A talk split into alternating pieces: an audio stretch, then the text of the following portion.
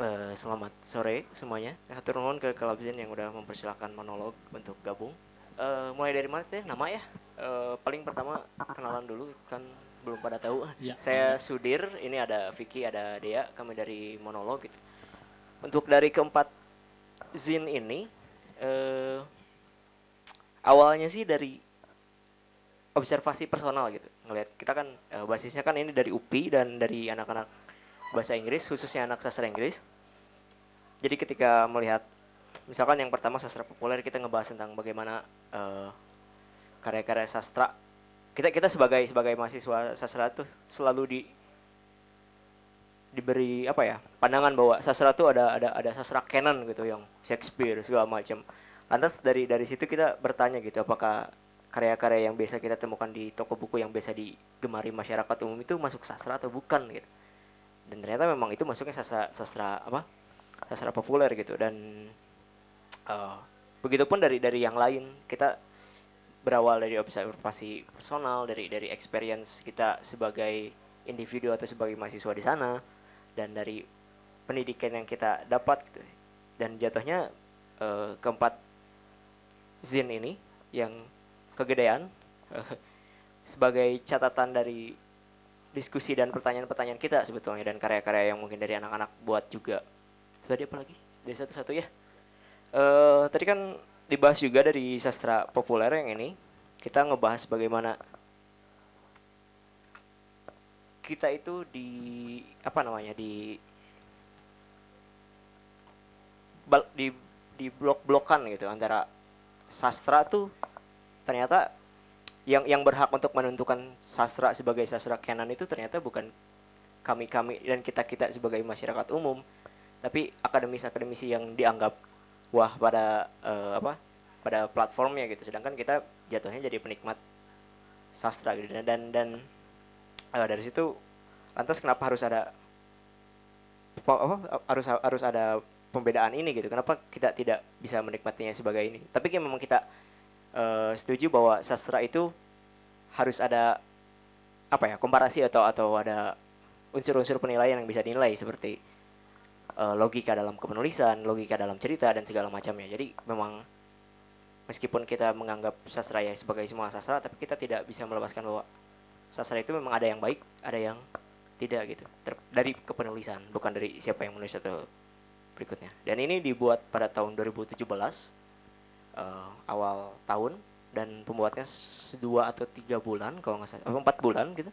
Dan yang kedua dilanjut oleh uh, ruang literasi dan ini lebih lebih apa namanya lebih tipis dari yang sebelumnya karena memang bahasannya lebih sedikit. Dan ruang literasi pun sama turunnya dari observasi personal mengenai kultur uh, ruang literasi gitu tempat tempat-tempat untuk berliterasi seperti yang mungkin sekarang kita mengenalnya dengan kafe-kafe dan uh, tempat ngopi, kedai-kedai segala macam.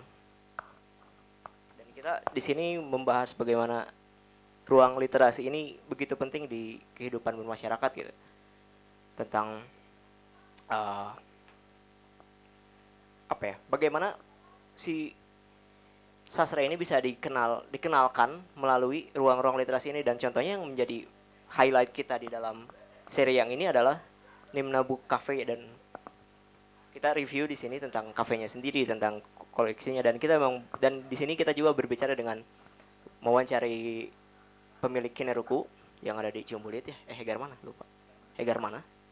Uh, tentang bagaimana si Kineruku itu berdiri dan selain dari tulisan juga sebenarnya kalau dilihat di bagian tengah selalu ada karya-karya entah itu kolase atau fotografi dan itu menjadi sebagai gambaran kita tidak hanya mengcater tulisan tapi juga menerima karya-karya dari teman-teman dan terbuka tidak hanya dari teman-teman monolog saja gitu. Begitupun yang terakhir uh, eh bukan yang terakhir yang ketiga monolog yang bertajuk Shallow Aesthetics dan ini adalah salah satu tulisan yang lumayan panjang.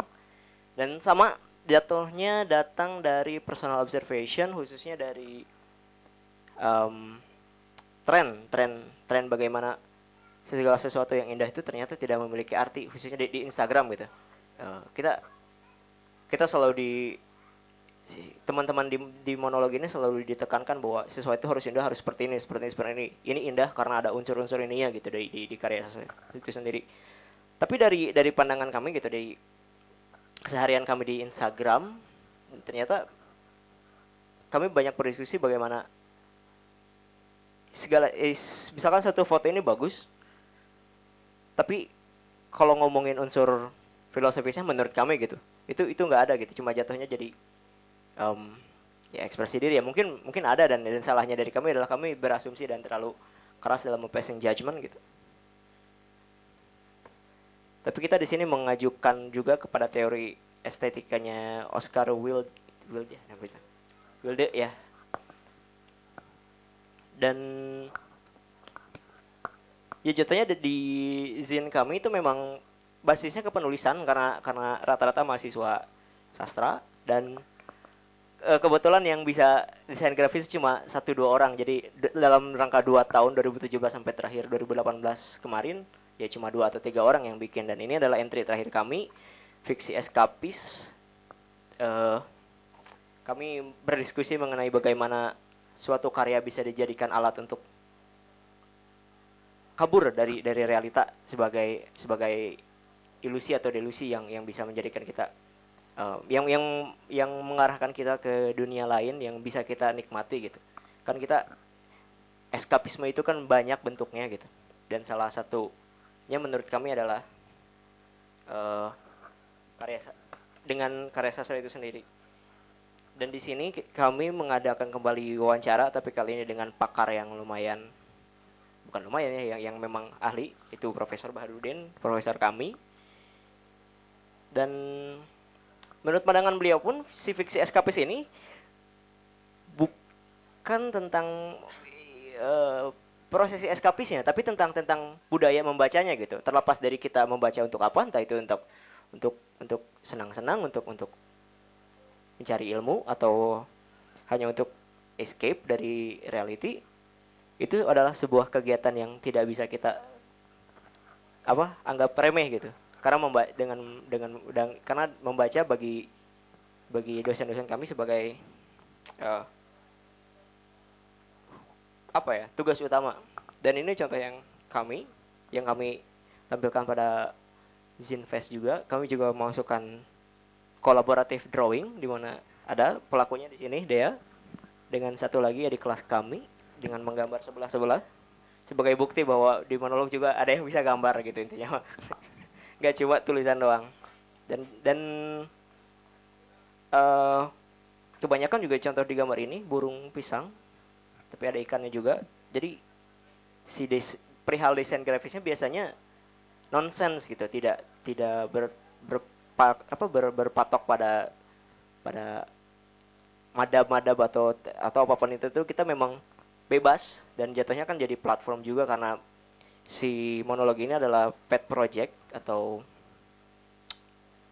karya sampingan dari dari uh, wadah kelompok kami English Literature Forum. Jadi memang apa ya bukan yang utama dari ILF dari English Literature Forum ini tapi jadi proyekan yang alhamdulillah sudah berjalan dua tahun tapi sayangnya sedang vakum karena belum ada yang berani melanjutkan. Mungkin seperti itu untuk dari karya satu persatunya sendiri hmm. uh, sebetulnya emosi yang yang pertama dimunculkan dari monolog itu ya, sama seperti KZLAJG kesel gitu sebenarnya emosi yang dilakukan ya?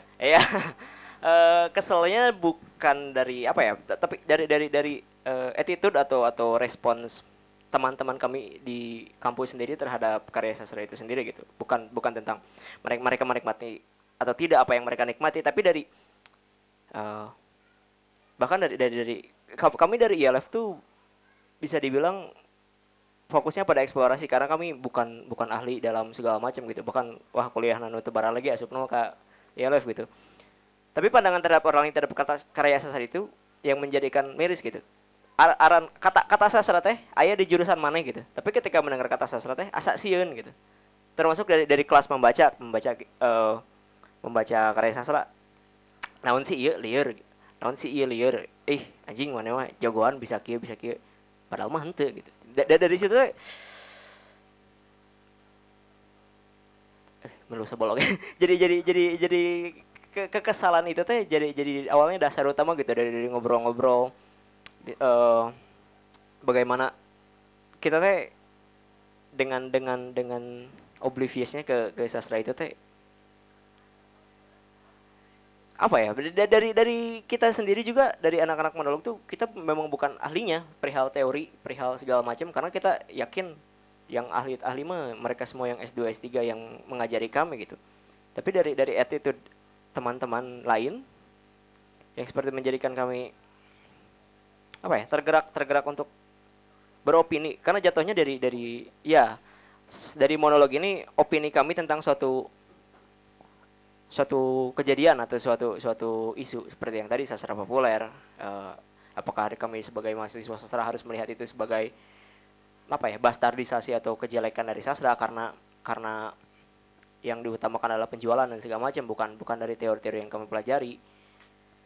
Atau yang tadi uh, apa ya fiksi eskapis juga bagaimana kita memandang bagaimana kita memandang eskapisme secara umum sebagai sesuatu yang salah seperti main game kebanyakan teh dianggapnya naon sih gitu ngegame wae.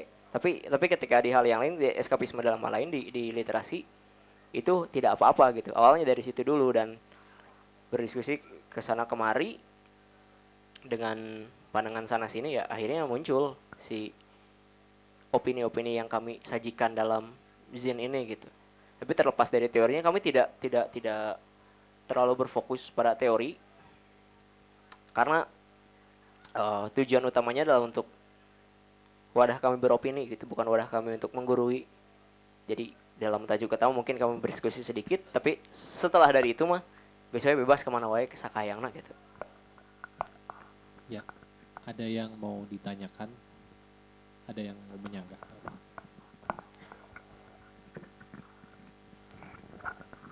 uh, saya mau lebih bertanya pada proses terbuatnya tulisan-tulisan ini ya. Kan ini mungkin kolektif ya zin kolektif banyak orang gitu. Nah apakah si zin ini tuh lahir dari mungkin tadi diskusi-diskusi tadi atau emang lagi menyendiri gitu orang-orangnya tuh terus bikin open submission jadi gitu? Jadi kayak sokwe karya-karya mana karya biasanya kayak kayak gitu atau lagi berdiskusi kalian lagi berdiskusi oh ini yang harus ditulis apakah seperti apa gitu prosesnya kalau dari proses mencari pencarian tajuk itu berawalnya dari diskusi, diskusi. Karena kami memang punya badannya gitu dari dari ILF sendiri. Oh ini ada ada tim monolog ada ada si ini si ini si ini si ini. Dan memang sengaja untuk kumpul. Uh, sok ayo orang orang ngomong naon nih boga boga boga boga isu naon kudu dibahas. Oh ini ini ini ini, ini. dari situlah di dikerucutkan lagi dari satu dari satu isu. Dikerucutkan sampai habis. Dan ternyata seperti yang keempat tadi uh, lupa sih sebelumnya yang mana aja gitu yang yang menjadi isu-isu selain itu yang bakal dibahas. Tapi inti, pada intinya fiksi eskapis lah yang menjadi titik berat. Oh ini yang paling banyak bahasannya gitu. Dan perihal karya-karya mah kami memang membuka open submission. Dan itu tidak tidak eh, terikat oleh si isunya. Ya jadi kalau dilihat misalkan di belakang tiba-tiba ada ada ada seperti yang di uh, estetika dangkal itu tiba-tiba ada naga Kilimanjaro yang gambarnya uh, salah satu founder Zin itu sendiri. Ada ada uh, oh bukan. Cupang Damaskus ya itu mah ya Cupang Damaskus. Eh bukan naga Kilimanjaro bener. Naga Kilimanjaro itu wajah.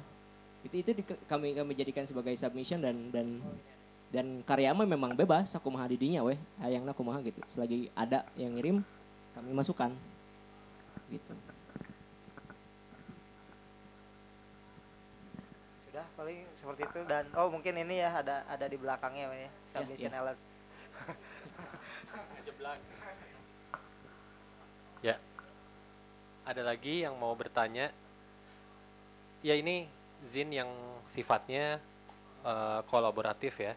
Jadi uh, melibatkan banyak orang banyak pikiran kemudian merangkum uh, tema besar atau mengkerucutkan sebuah ide gagasan ke dalam sebuah zin ini memang tipikal eh, Zin yang akan hadir di ruang-ruang akademis seperti itu.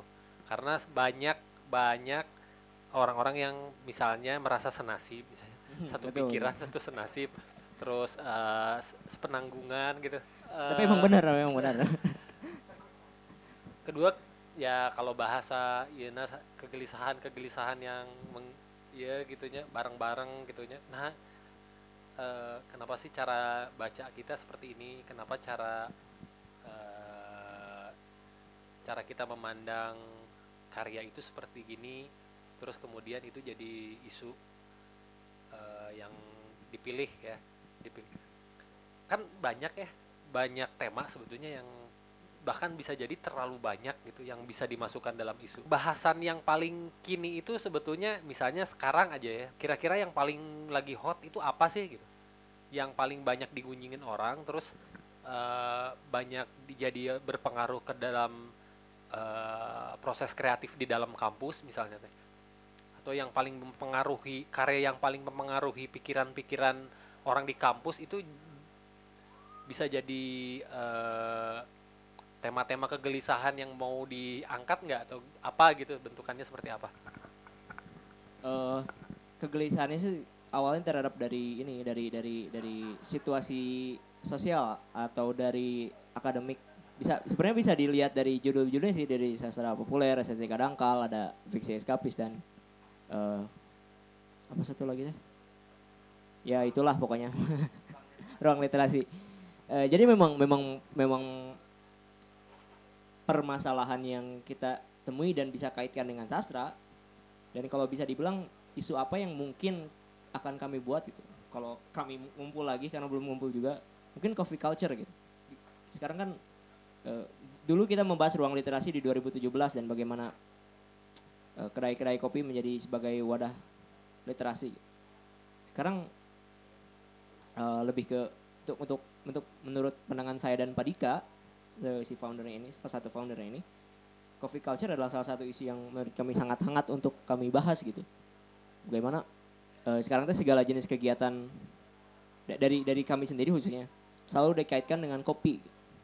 Ada ngomongin film, kopi. Ada ngomongin puisi, ke kopi. Ngomongin karya naonnya pasti jatuhnya ke kopi gitu. Dan dan bagaimana si si kopi ini menjadi kultur bagi diskusi kita. Ta- Ya Iya gitu. Kan kan bedanya mungkin dari kami sendiri kopi-kopi yang kami nikmati kopi-kopi sasetan. dan dan sekarang eh, ada ada ada perubahan di mana eh, dengan maraknya maraknya tempat-tempat ngopi yang emang enak untuk di- dipakai diskusi gitu. Dan kami pun kultur kami pun sedikit demi sedikit berubah gitu ke coffee culture ini gitu. Karya ya, karya-karya yang bisa eh eh, itu ke- kalau kalau itu kita bisa itu teh jadi jadi jadi jadi bahasan utama di estetika dangkal sebetulnya. Bagaimana ini nyebut merek aja ya berarti. Bagaimana film-film seperti film-film yang diangkat dari sastra seperti apa sih? Assalamualaikum Beijing dan dan dan segala macam itu tuh menjadi menjadi menjadi populer dan dan bagaimana ket- ketika kami diskusikan gitu kami kami kami ada ada orang yang tahu betul tentang itu dan memang dia mereview dari pandangan dia sendiri Nah itu teh dari karya-karya itu teh si komposisinya sama gitu. Eh, cewek atau cowok ke luar negeri terus ketemu orang lain yang antara muslim atau tidak, kemudian jatuh cinta. Salah satu dari mereka ada drama dikit terus ujung-ujungnya masuk ke Islam. Terus sudah eh, apa namanya langsung senang lagi gitu. It- itu sih yang yang yang jadi bagaimana si cerita teh bisa bisa udah jadi pattern diulang-ulang terus dan udah jadi apa ya konsumsi masyarakat umum gitu. pengen tahu eh ya mungkin teman-teman mung- bukan owner atau gimana ya tadi kan katanya disebut ada ownernya ada maksudnya ada apanya pemimpin redaksinya atau apa ya foundernya Founder aja sih. Founder, oh. Kami, kami anggap sebagai founder Ah, aja. ah, ah. Jadi pengen tahu sebenarnya ini kan kayak eh, kalau di kampus pasti kayak eh, udah bisa dibilang majalah settle majalah lah ya majalah yang gimana sih penentuan rubriknya gitu. Nah saya pengen tahu di rubrik aja karena saya juga eh, beberapa pekerjaan saya memang berkaitan dengan majalah gitu. Jadi pengen tahu bagaimana teman-teman menamakan rubrik gitu loh. Kan ini kan mau jadinya kekinian, maksudnya pemilihan-pemilihan namanya itu seperti trivia, racauan dan lain-lain. Dan eh, saya lihat beberapa, ini kan tiga ya, tiga yang saya lihat. Ada di satu, misalnya ini ada wawancara, di sini ada wawancara, tapi di sini nggak ada wawancara gitu loh. Apa eh, kan eh, namanya majalah yang eh, ini tiap berapa bulanan atau mingguan atau Eh, jatuhnya sih jadi satu satu semester satu oh satu semester bulan satu berarti ya karena karena emang tidak produktif Oh, teman-teman gitu. gitu. Nah, maksudnya kalau misalnya eh, sebuah majalah yang udah mau bikinnya dia continue, continue continuity-nya ada satu rubrik yang orang nunggu gitu loh. ya Ada satu rubrik yang orang nunggu ketika dia saya cari di sini ternyata dia tidak ada tanya jawab, tidak ada wawancara. Dia kayak menunggu nih pengen tahu tokoh mana yang diwawancara lagi sama monolog gitu loh. Gitu kan kalau kalau di majalah seperti itu. Terus yang kedua, saya pengen tahu yang tadi itu kan penamaan ya, tajuk utama, nah ya itu. Yang kedua, pengen ngeritik aja, ini kepotong. ya Jadi ini bagi saya yang orang majalah ini agak mengganggu, ya sangat mengganggu layout ya, karena ini pasti udah diacak-acak ini sama eh, sama editor gitu kan, pasti udah disampah gitu ya, karena itu terpotong. Anda bikin saya kesel ini karena Iya. saya melihat ini sangat-sangat apaan gue bacanya nggak jelas. ini terpotong ganggu banget.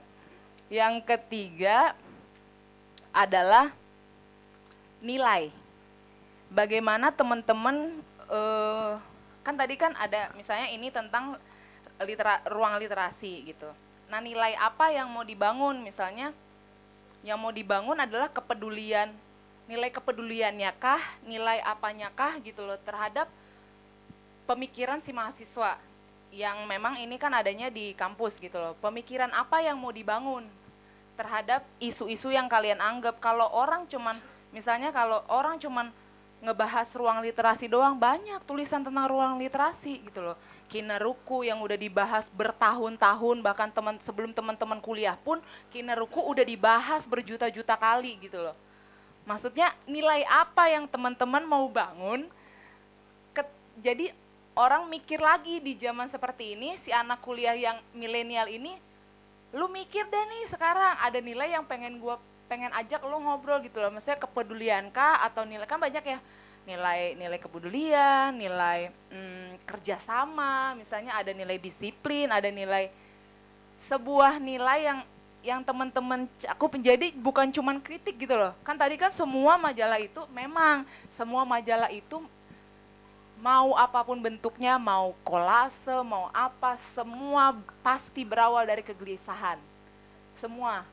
Karena itu kayak ya ruang berpikirnya, kreativitasnya si seseorang gitu. Karena dia berkarya bukan hanya zin malah sketsa apa itu pasti berawal dari kegelisahan. Bahkan lirik pun berawal dari kegelisahan.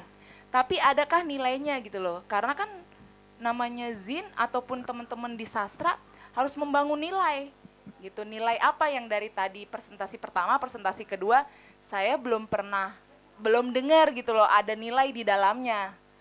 Kan tadi pasti selalu, selalu isunya isunya tapi tidak ada nilai yang teman-teman ini mungkin nggak tahu ya nanti beberapa zin lainnya ada nilai yang mau dibangun gitu loh. Jadi tidak hanya mengkritik bahwasanya kita ini bikin zin bahwasanya kita mau apalagi mau namanya literasi ya namanya literasi adalah kita pasti mau mengajak ya kan? Bukan hanya sebatas tulisan yang abis itu dibuang dan tidak ada manfaatnya faedahnya. Apalagi nulis sudah capek ya nggak? Ka- karena penulis itu kan pasti pe- rasakan sendiri kan teman-teman yang penulis gitu. Idenya dan lain sebagainya. Dan yang terakhir saya pengen kritik tentang review film. Apakah ini selalu ada tentang rubrikasi ya. Apakah ini selalu ada dan kenapa porsinya sangat banyak? Nilai apa yang mau dibangun di review film ini gitu loh. Kenapa harus dua halaman full dengan tulisan sepanjang ini. Bagi saya kalau review film bahkan saya punya review film juga maksudnya kayak kayak resensi film biasa gitu. Itu kayak cuma sekedar. Nah, apakah di sini teman-teman mengulas nilai juga di dalamnya? Ada nilaikah yang mau teman-teman ambil supaya orang akhirnya menonton atau tidak atau teman-teman mau mempengaruhi dalam review film ini mempengaruhi seseorang mau nonton atau enggak atau sifatnya mengajak atau kayak gimana gitu. Oke, terima kasih. Satu nuhun ini jadi pembelajaran juga bagi kami.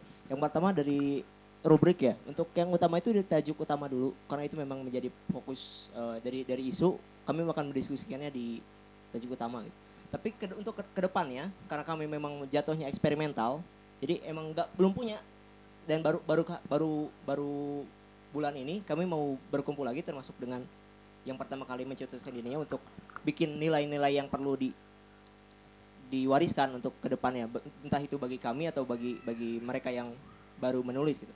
Tapi yang yang yang paling sering muncul adalah opini dan juga utama opini dan review biasanya. Untuk yang wawancara baru memang dua di ruang literasi dan eh, fiksi eskapis. Karena ada beberapa hal yang menggagalkan kami untuk melakukan wawancara termasuk di yang di yang pertama eh, di di di yang ketiga. Tanggal itu karena memang waktu waktu untuk bertemu dengan dosennya itu nggak ada gitu. Si si dosennya si- sibuk. Jadi kami memang tidak tidak jadi untuk untuk berdiskusi dengan beliau untuk untuk untuk melakukan proses edukasi. Kemudian yang kedua yang layout ini mah puter ini dari layout sendiri kan kami memang memang eh kami ngertinya dari dari dari ngedesainnya aja gitu. Dari dari proses pendesainnya aja di di di apa? Di di aplikasi. Sedangkan untuk karya pembuatan sendiri kami belum gitu. Dan dan belum ada misalkan kelas atau atau workshop untuk mengikuti eh, pembuatan zin secara kan kan yang menjadi yang biasanya zin tuh pembuatannya caranya masing-masing ya. Kalau kita memang cuma ngeprint ya kita satukan gitu. Karena keterbatasan eh, waktu untuk berkumpul dan dan terlalu banyak keterbatasan nyetaknya. Eh, dan dan nyetaknya juga kan kita masih nyetak di luar gitu. Jadi memang memang banyak banyak banget eh, kesalahan-kesalahan di percetakan yang misalkan yang yang di ketiga ini ini masih mending daripada di yang keempat itu yang keempat kacau pisan. Karena ya. Ya teknikal. Karena si tukang potongnya tebisaun gitu. Itu itu ya aja putihnya teh bocor sebetulnya. Karena seharusnya tidak ada bagian putih di atasnya. Dan memang memang Setting. kesalahan setting dan, dan Iya itu. Makanya dari dari dari yang yang kami sesalkan adalah eh, inisiatif dari teman-teman gitu, dari dari dari eh, rekan-rekan kami gitu. Ketika yang gegedugna anu gegedugna geus saribuk teh, geus we gitu. Oh anu daek nguruskeun anu daek eh, neangan ilmuna gitu. Ya, kami memang memang kalau disebut apa ya? Ada ada ada ini memang sudah menjadi falsafah hidup kami sebagai individu gitu di di kumpulan teh da arurang mah sampah gitu dan dan ini masih masih masuk ke nilai tadi yang yang ingin di ditujukan nilai dua nilai yang yang menjadi titik utama kami adalah pertama arurang memang sampah. Tapi orang mah yang bisa gitu. Itu yang pertama. Makanya kami membuat zin terlepas dari kebodohan atau ketidaktahuan kami terhadap typesetting terhadap itu benar-benar dari dari yang yang edisi pertama yang sastra populer itu teh sudah sudah melalui proses pembuatan ulang. Dulu mah lebih kacau pakai kertas yang kuning terus pas di pas di hektar itu keluar keluar semua kalau dipotong nanti tulisannya kepotong. Itu emang emang berawal dari situ gitu. Tapi dari situ kami belajar dikit-dikit untuk oh iya halus nama kia halus nama kudu aya margin kia kia kia emang dari do it eh, on the go gitu dan nilai lain yang ditujukan untuk para pembaca adalah sikap positif sih. gitu. Jadi kami ingin menemukan sikap positif terhadap sastra apa pun bentuknya, apa pun karyanya. Itu tuh jangan dianggap sebagai sesuatu yang menyeramkan gitu. Karena jujur eh menyeramkan betul. Betul, Ya, betul di dia di dalam akademis selalu gitu jadi ilmu itu jadi menyeramkan Iya. tapi di luar akademis dia akan membahagiakan Ya, ya betul. Termasuk termasuk mungkin Vicky yang yang yang masih di kelas, mah udah nggak di kelas. ya. Dari, dari dari kelas sastra, Vicky mungkin bisa bisa menjelaskan bagaimana teman-teman Vicky sangat close reading yang disuruh membaca berapa sekarang disuruh baca per minggu satu halaman nah kalau kalau dulu mah saya per, per minggu teh disuruh baca gitu satu satu bukan eh, satu lembar nanti teh di di di di di di, di, di, di- bukan didik teh apa namanya teh Ya. Di- ditanya gitu Oh, ditanya. si ini teh ngomong apa si detail ini teh apa dan menurut teman-teman itu teh semenyeramkan itu gitu. itu teh benar-benar anjing saya teh kuliah di sastra tapi sieun kudu kieu gitu Heeh gitu jadi jadi jadi dan dan kan di, di kita teh bahasa dan sastra Inggris jadi ada bahasa linguistik dan sastra literatur. Dan saya termasuk yang eh, linguistik dan teman-teman yang linguistik biasanya ngomongannya ah orang masuk linguistik bisa tidak maca. Padahal mah di linguistik bukunya sama tebalnya gitu. Dan termasuk anak-anak yang yang literatur ah orang mah ngerti linguistik. Udah emang sastra gampang untuk dimengerti gitu. Sastra kan jelas pisan eh, si jelas bahwa ada ketidakjelasan di sastra itu. Iya, ya, yang yang yang yang jelas dari sastra itu sastra itu kabur, Abu. Tadi ada empat ya pertanyaan satu lagi apa? Tadi baru tiga. Oh, yang film. Ya, rubrikasi film. Kalau mungkin kalau dilihat bakal ada eh kega, kega apa ke ke ga- keganjilan dalam penulisan ada yang tajuk utamanya panjang ya ada yang pendek karena itu memang jatuh lagi urusan editor in chief dan kalau yang tajuk biasanya editor in chief dan si penulis jadi kalau dikira eh, dalam dalam tulisan yang sedikit pun sudah oke, ya kita masukkan gitu. Dan itu pun tidak tidak tidak tidak belum belum menghitung faktor-faktor lain seperti eh, waktu yang penulisnya hilang ngumpulkan, penulis yang hilang-hilangan gitu. Karena memang memang yang sulitnya menjadi eh, kumpulan kumpulan teh orangnya gitu. Untuk kete- ke- apa ketepatan waktu teh jarang untuk untuk delivery itu dan untuk si review untuk yang Dilan ini itu memang penulisnya teh berapi-api gitu untuk untuk mengkritisi si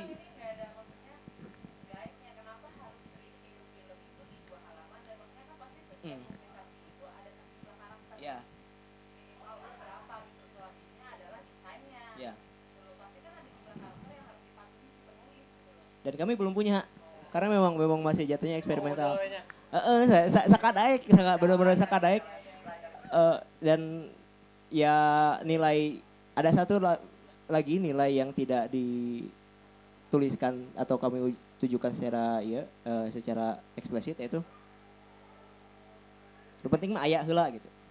Jadi itu teh terefleksi dari memang kultur eh, ILF itu sendiri dari anak-anaknya otomatis karena memang di ILF seperti itu di monolog di monolog pun tercerminkan dari karya Nusa Nusa Ngeunah Tarang penting aya dan dan dan ini adalah sebagai proses kami untuk belajar sebetulnya keluar. Dan alhamdulillah mendapat kritik dan dan memang saya yang notabene malas membuat membuat si apa si guideline itu jadi jadi pengen gitu. Dan dan semoga dengan dengan setelah ini kami bisa terus belajar dari yang lain. Ya ya intinya buat bagi kami eh kerma tebukan naon terus era lamun lamun era mah mau maju si monolog teh gitu.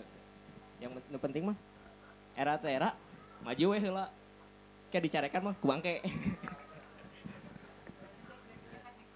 ya alhamdulillah alhamdulillah Ya, nggak apa-apa kita belum memang, memang membutuhkan itu itu yang kami butuhkan gitu belum ada yang tahu Ya. Ada lagi pertanyaan sanggahan? Tahu? Ya, saya penasaran satu hal lagi. Satu lagi aja ya. boleh Eh, di luar sivitas pergumulan ini dengan Zin monolog, sebetulnya lebih kenceng mana pergumulan ini atau dengan eh, rilisan-rilisan fisik kayak ngebagiin prosa, puisi eh, dari individu-individu yang lempar sana, lempar sini. Puisi saya jadi dari individu juga kenceng, terus eh, punya ke sininya juga jadi punya efek gitu, punya effort yang gede gitu atau gimana? Eh, sayangnya, sayangnya ini kebetulan sayangnya, kultur untuk menyebarkan karya seperti itu teh belum ada untuk di bahasa Inggris sendiri. Karena kalau karena harus tahu konteksnya kan, konteksnya adalah mahasiswa yang yang yang serius, eh, mahasiswa di di di di kampus kami itu emang emang fokusnya ke kuliah dan ke organisasi gitu. Dari dari berkarya sendiri jarang dan dan proses pengkaryaan dari kami dari ILF biasanya dalam bentuk penampilan bukan dalam dulu dulu kalau dulu 2007 sampai 2017 ada namanya literatur balistik di mana kita di OA line kita membuka submission untuk untuk apa men- di- dikirimkan ke sana lalu lalu disebarkan. Terus kami kami bukan kami sih mereka karena saya belum termasuk waktu itu. Dan dan mereka tampilkan dalam dalam WordPress gitu. Dan yang sekarang itu itulah yang ada si submission puisi-puisi dalam dalam OA Seleb- selebihnya kalau dari bahasa Inggris sendiri belum belum belum ada gerakan gerilya untuk menyebarkan dalam bentuk cetak gitu. Belum belum belum ada eh, proses proses untuk menyebarkan sasar secara secara secara fisik. Yang ada adalah tulisan jurnalisme jurnalisme dalam bentuk mading. Itu aja sebenarnya satu-satunya dan dan dan kita melihat itu sebagai ah nya geus saya mah arurang weh nu nyieun gitu. Terlepas dari nya kumaha nu yang penting mah heula nah dari dari itulah kami itu sebenarnya ingin ingin menumbuhkan budaya itu sendiri gitu budaya untuk menyebarkan euy, eh, beneran beneran dibilang nggak ada secara fisik emang nggak ada bisa nak beneran beneran. Iya, kalau disebut memperhatikan mah memperhatinkan dan dan kami ingin mengajak sebetulnya mengajak untuk tapi ya itu ja- jatuhnya yang hal yang dasar tadi bahwa sikap positif terhadap sastranya pun belum sepenuhnya terbentuk gitu. Masih masih ada penganggapan bahwa sastra itu sesuatu yang menyeramkan sesuatu yang harus saklek sesuatu harus yang mana kudu bisa gitu. Padahal kan membaca teh banyak ada yang membaca untuk akademik ada yang membaca untuk pleasure gitu. Itu